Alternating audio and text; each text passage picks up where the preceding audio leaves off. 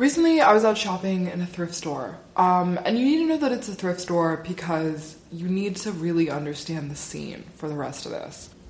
Thrift stores have a different feel because, like, they just don't have the budget to make it, like, super brightly lit and cutesy and blah, blah, blah, blah. It's pretty much just, like, racks of clothes. And it's men and, women's clothes. So I'm, like, rummaging through this bargain bin in the corner. And behind me, I can hear these two dads talking to each other. And they're, like, extremely broy. And I know this immediately because the one guy, the one dad turns to the other dad and he's like, God, I was supposed to be playing baseball. Oh, but it's a to come here to a store. And I, I swear he really said it like that. Like he was very humongously, exaggeratedly upset. And then the other guy the other dad was like, Oh, that's the worst, you know. I hate having to be here, watching our wives freaking shop. Like, think about it. What if some chick walks by and sees us in here and thinks that we're gay? Now, at this point, I almost like spit out my mask into the bargain bin. Um, there are so, so many things wrong. They said two sentences to each other, but yet there are like 12 things wrong with this statement. First of all, the fact that this guy is so upset about missing baseball. I don't know if he was like supervising practice or like playing with his friends, but like presumably something that will happen multiple times. And like if it's that important to you, you can communicate that. I mean, I don't know his marriage, but you know what I mean? If it's a major deal, I feel like you wouldn't skip it to just like run an errand with your wife you're an adult, you can advocate for that. Second of all, the fact that there was so much disdain over that they would have to be in a store with clothes. I'm sorry. I didn't realize that was gross now. I didn't realize there were like stereotypes associated with that. And like I said, I mean, any store is fine, but it was not like a frilly, girly, decorated store. You know what I mean? So that's weird. It's like, why are they so disdainful of like clothes? Like, uh, clothes in general offend you? And then we move on to the real kicker, which is people might think we're gay. First of all, both of these men were here with their wives. So, like, they were clearly referring to other women that they might find attractive who might walk by and see them and then think that they're gay. Why the fuck do you care? It does not matter who hits on you. You chose to marry somebody. And I was in a pretty like young neighborhood of a city and it's a store that mostly caters to younger people as well. So like the people here are in their like teens, 20s, maybe 30s. Like not any adult women that would even be this guy's age range. So even creepier that like they're trying to like they're thinking that they would have had a chance with these like 25 year old women but now they won't because people think they're gay. And then to think no one is looking at two middle aged dads looking like two middle aged dads and thinking, oh God, I bet those men are gay. The assumption that shopping makes you seem gay is something that's never really made any sense to me. Um, I thought that clothes were universally understood to be like a thing that can make you look more attractive. Like, this is supposed to be an asset to all of us.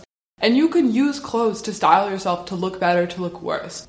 Shopping doesn't make you gay. It could have made you a good looking straight man, but it didn't.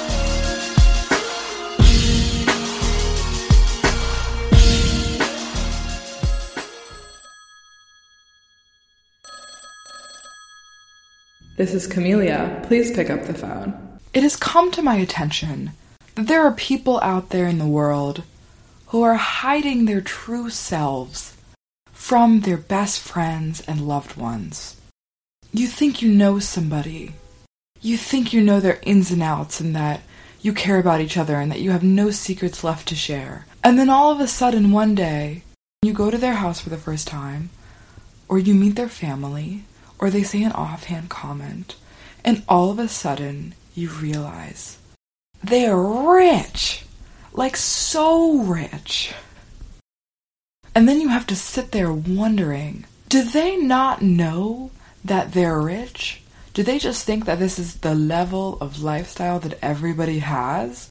Or are they hiding it because they know that for some people it kind of changes how you're perceived? This is what I like to call closet rich people, and it's a phenomenon I first encountered in college, which, you know, for a lot of people, the first time you move out of your parents' house is when you suddenly get to control a little more of how people see you. You sort of get to reinvent yourself. All of a sudden, I would hear somebody say something months into knowing them and be like, oh, oh, y'all have a second home. I want to equip you all out there with the knowledge to steer clear of this deception. So, I have been studying and I've come to you today with my top signs of someone's closet richness. There are different kinds of rich. Obviously, property value changes a lot by area. So, I have been studying this for a while and I have come up with my top surefire signs in somebody's house that they are rich, rich. This is science, guys. Okay, buckle up. Um, number one is stones. Normal rich people have really well taken care of grass. Rich, rich people have stones or something else weird instead of grass. Like, if there's a section of their yard that is just like perfectly cut stones, like not actual rocks, but like polished stones that are like laid flat to make almost like a tiley effect. Um, they are rolling in dough for sure. Number two is faucets. Again, this is kind of a small oddball one, but I stand by it. I think faucets will tell you the difference between somebody who's trying to seem like they have money and somebody whose great great grandfather did some fucked up things for a lot of money if somebody has a faucet that's made of a weird material that you know they had to special order, obviously, but especially if it's like if it looks like an open pipe where the water just like falls out of it, money. Um bonus points if it's like the water's falling out as though it's out of an animal's mouth or tongue. Hella money. Um if the faucet handles are the two handles and they're like super swoopy, you already know. Number three, where they throw out their trash. Um, because this is one of those things that like nobody cares about. Like you could have a really nice house, but like why would you need to make the trash fancy? Just like have a trash can. If they have a specialized compartment that will pop out at an angle, especially one that you just press and it'll do that. You don't even have to open something as though you can't even like bother to open the cabinet yourself. Um, that's hella money extra bonus points if they have a like trash chute system so they don't even have to take their trash out themselves. But yes, any sort of weird compartment that is like specially been made to fit a trash can instead of like putting your trash can under the sink or like by the edge of a counter like most people, absolutely a sign. And number 4 is what their Tupperware looks like. Stay with me here. Takeout restaurants have a lot of nice containers now. Like, I feel like I've never actually purchased Tupperware. It, I just kind of like end up with containers and I use those. If somebody has really nice Tupperware that they clearly bought in a set, that's fancy pants mindset. Like they paid attention to making sure even their Tupperware matched the vibe of their house and of their aesthetic, and especially if it's glass. That's crazy, and those people have more faith in themselves than I do. Also, I feel it is my duty to mention not just signs of crazy money, but also some fake signs, some red herrings, if you will, that will throw you off. Things that you think are an indicator of wealth, but they're honestly not. The first one, and this gets me a lot, is fancy soap brands. I used to think that if somebody had Mrs. Meyer's, like if they took if they spent the extra couple dollars to buy the organicy stuff, just kind of artfully chose their like scents and kinds of household cleaning products, that that was a sign, but it's not. And I've seen plenty, plenty of people on a very regular person budget who somehow also have like a fancy soap with like swirly font all over it. Um, extending that, air fresheners. Don't know if this is just a my family thing, but my family never had air fresheners, so I did think that they were like the height of luxury. Um, or incense, which is obviously even fancier, but it's not. That's a regular person thing. Last but not least, coats. Um, having a ton of coats it seems like you have one coat for like every single possible weather day. There's no real thought into this except that I feel that we're transitioning to a jacket heavy society. You know what I mean? People love a jacket nowadays. So, even though somebody might have the most elaborate coat closet of all time, I don't think that that is a sign. I think that will throw you off of the truth. Yeah, stay safe out there, folks.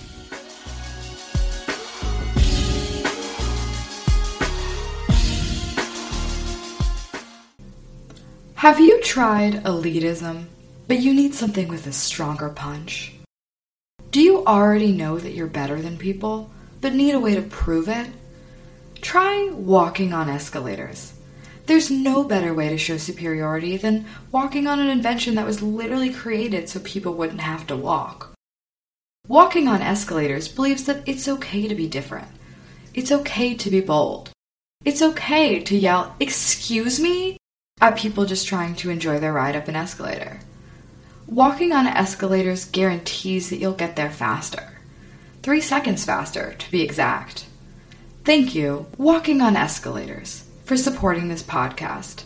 And remember, walking on escalators, for when you're in a hurry to prove a point.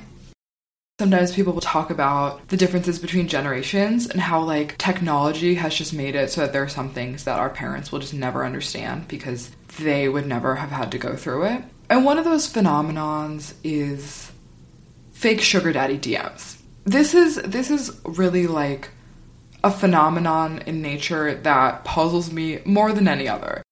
More than the lunar eclipse, more than the aurora borealis, more than tsunamis something that is a freak accident of nature is fake sugar daddy DMs.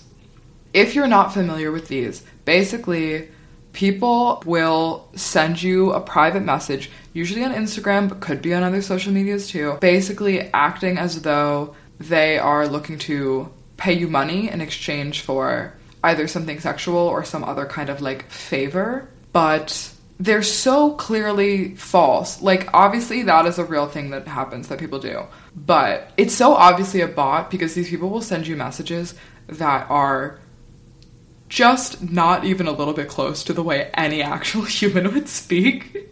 I'm gonna read a few of them because I feel like if you're not familiar, like, you need to understand exactly the type of thing um, I'm talking about here. Here is a man named Roberts with an S his his bio says stay blessed, love all and work hard. All caps Stephen Rob lowercase heart. And he has a few pictures. One of them is captioned handled business good today. Like this is clearly not a real human being. But even if I didn't know that from the profile, I would know that from his message, which says, Hey, I'm sorry if this offends you but I find you really attractive, and I'd love for you to be my sugar baby. Just letting you know my intentions in case you will be interested. Let's talk terms, like a weekly allowance. Just basically paying for your time. No sexual relationships. I'd love to set you up with a weekly allowance of about $500. There's really weird, like, he basically hit enter in between, like, every phrase, so there's, like, weird spacing between all of these. I am no expert in sugar daddies, I'll admit it. But I don't think that anybody would start out the gate with something like that from somebody that they don't know at all. Okay, and here's another one where this account called Fit Girls just says, Hey there, gorgeous. Are you on the market for a sugar daddy? And then there's another one where a guy just said, Are you a cam girl? I think I've seen you somewhere. But the bio of his account says, Peace is not my religion, it's my way of life. Um, and they all kind of have this like weird way of speaking that just doesn't sound like any human on planet Earth. There's a couple buzzwords that are always in there. they always like mention money, but in very loose terms. They'll just be like, I make many millions. Or they'll be like, I'll pay you lots for some things. And that's also always says something about being like loyal, honest, trustworthy. They're like, I want a loyal sugar baby. And they're like, I will spoil you. They just sound so strange. And I don't mean that like somebody's writing this in English as their second language. I'm saying this like just the way that like bots sound. It's obvious. It's just very obvious when it's like a person did not sit down and like personally write this to me. This has been generated and, and then somehow it just ended up in my social media inbox. But the thing about that is like who is sending them? Because like these people are not real, right? Like these guys with like photos of watches on their Instagram but who only have like 12 followers. Like eh, like if you have that much money, you would never be DMing me. Like these are not real people with real accounts. So then that begs the question, who is sending them? In my head, I can only picture this as like a call center basically like a telemarketing floor like you see an entire like wide open space with cubicles in it and then like at every desk it's just a phone and then like a script. Except instead of you know people picking up and dialing the phone everyone's just like frantically sending out DMs as fast as they can for their like fake catfish sugar daddy account and from now on, that is the only way that I will accept that these things happen. Like, I like to think that it is like a whole business model, and they're like, all right, send them some sort of compliment, but make it creepy. And then you're gonna wanna mention something about the amount of money you make or your lifestyle. And then you're gonna wanna say that you're looking for a loyal, honest sugar baby and then you're gonna wanna throw them bone about um, how much money you could have, your luxury, your lifestyle, how much you could offer them. And then you're gonna wanna close with saying it's not necessarily about sex. And then I'm just picturing people, you know, like getting a job, starting, and then all of a sudden they're like, hello there. Um, your body has been burned into my brain.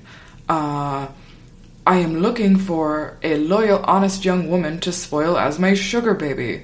I uh, am a I am a man with so much money. I love to spend my money on money things. Um, and I would love to spend my money on you for not even necessarily sexual things. Okay, bye.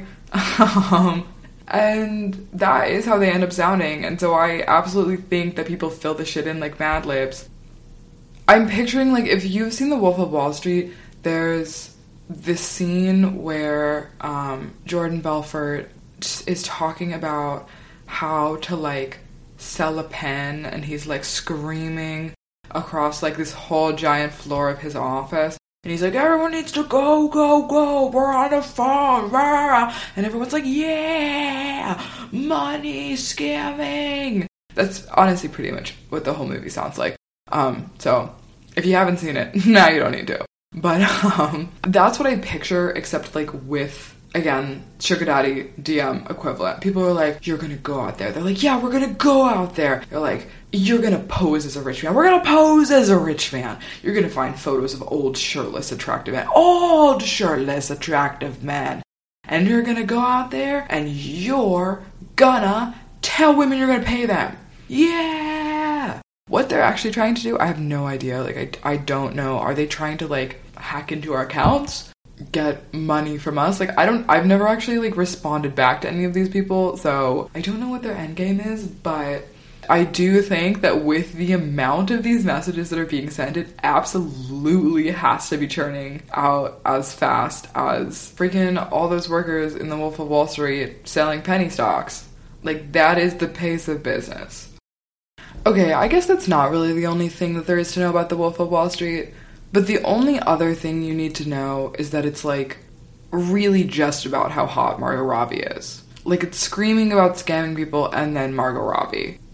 Now, I watched The Wolf of Wall Street with a group of dudes, and that was kind of a weird experience that I don't really feel like I need to relive. Um, as you can expect, as soon as Margot Robbie came on the scene, I kind of was like, I feel like I'm intruding on a moment that like I did not need to be a part of. Like I did not need to know what it was like to watch straight men watch a woman that they're in love with in a sex scene, you know? They weren't like being creepy. They weren't like, you know, screaming about her or anything, but it was just like all of a sudden this look of like bliss and awe. Like everybody has glazed over eyes. I'm looking around. The, you know, I'm like, should I get more popcorn? They're like, movie. I'm like, okay. Honestly, just doing anything where you're the only woman with your group of guy friends and they're all very into some hot ladies is just like a harrowing experience. Since it was just Halloween, I feel like this is my only chance to get to tell this story. This is from Halloween many years ago. I had a friend who loved amusement parks, so for his birthday every year, which was right around Halloween, we would go to haunted version of an amusement park. So this year, it was like midway through high school, so we're all maybe like 15. The age is definitely important in this sort of scenario. So we roll up, it's like a group of dudes and me. And we decided to go to the haunted houses. We picked this one called Club Blood. And Club was really right because um, we walked inside and it was like basically a strip club, but on and house. The walls, like, basically, the walls were like cages and there were half naked, like, teenage and like 20 something ladies dressed as vampires writhing up and down the walls. So it was not very scary, and my friends took their sweet time, and just having to watch them all like gasp and stare at these women it was such a funny experience I will never forget from that age. I was like, whatever, they're hot. Like, come on, guys, can we not be here forever? Like, I was really not experiencing whatever they were going through. And then we get out, and I turn around to look at them now that we're not in this like dimly lit whatever place. And all of them like truly look like they just found religion for the first time. They look like they had just met their Lord and Savior from above. I've never seen four boys filled with more wonder, joy, and just delight at one time. To this day, I'm like, I don't think I've ever been as happy as a 15 year old boy in a haunted house that turned out to be sexy. You've reached the voicemail of Camellia. Please hang up and dial again.